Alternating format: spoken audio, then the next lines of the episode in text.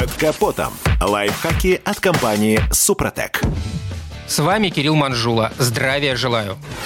Салон машины у некоторых автовладельцев похож на камеру хранения. Чего в нем только нет, на все случаи жизни. Вот только иногда, особенно перед наступлением зимних холодов, в этой камере хранения надо проводить инспекцию. Ведь с понижением температуры некоторые вещи лучше в машине не оставлять. Полагаю, что о всевозможных гаджетах, оставленных в салоне с наступлением холодов, рассказывать не нужно. Если вкратце, то мороз довольно быстро выведет из строя любые видеорегистраторы, радары-детекторы и прочую прочую электронику. Резкое понижение температуры может сыграть злую шутку и, например, с безобидной бутылкой с газировкой. Вспомним законы физики. Настоятельно не рекомендую оставлять газировку в салоне, ибо в процессе замерзания пузырьки углекислого газа создают некислое давление грозит подобное явление самым настоящим взрывом. Не менее опасным станет забытая емкость с вином.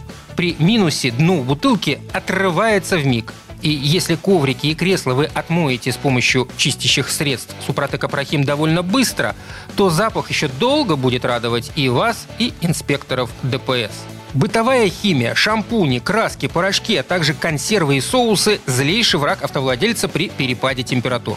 Жижи легко выдавливаются из старой, а те, что находятся в упаковке под давлением, и вовсе рискуют рвануть.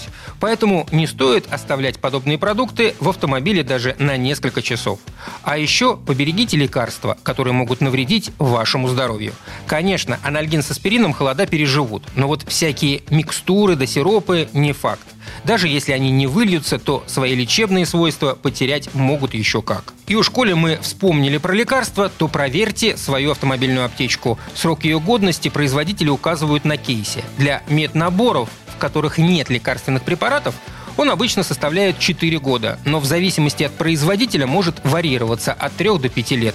Согласно требованиям Минздрава, в автомобильной аптечке должны быть медицинские маски и перчатки, устройства для проведения искусственной вентиляции легких, жгут, стерильные бинты, салфетки и лейкопластырь и ножницы. При этом лекарственные средства лучше хранить отдельно, чтобы иметь возможность максимально быстро добраться до жгута или бинтов. На этом пока все. С вами был Кирилл Манжула. Слушайте рубрику «Под капотом» и программу «Мой автомобиль» в подкастах на нашем сайте и в мобильном приложении «Радио КП», а в эфире с понедельника по четверг в 7 утра. И помните, мы не истина в последней инстанции, но направление указываем верное. Спонсор программы ООО «НПТК Супротек».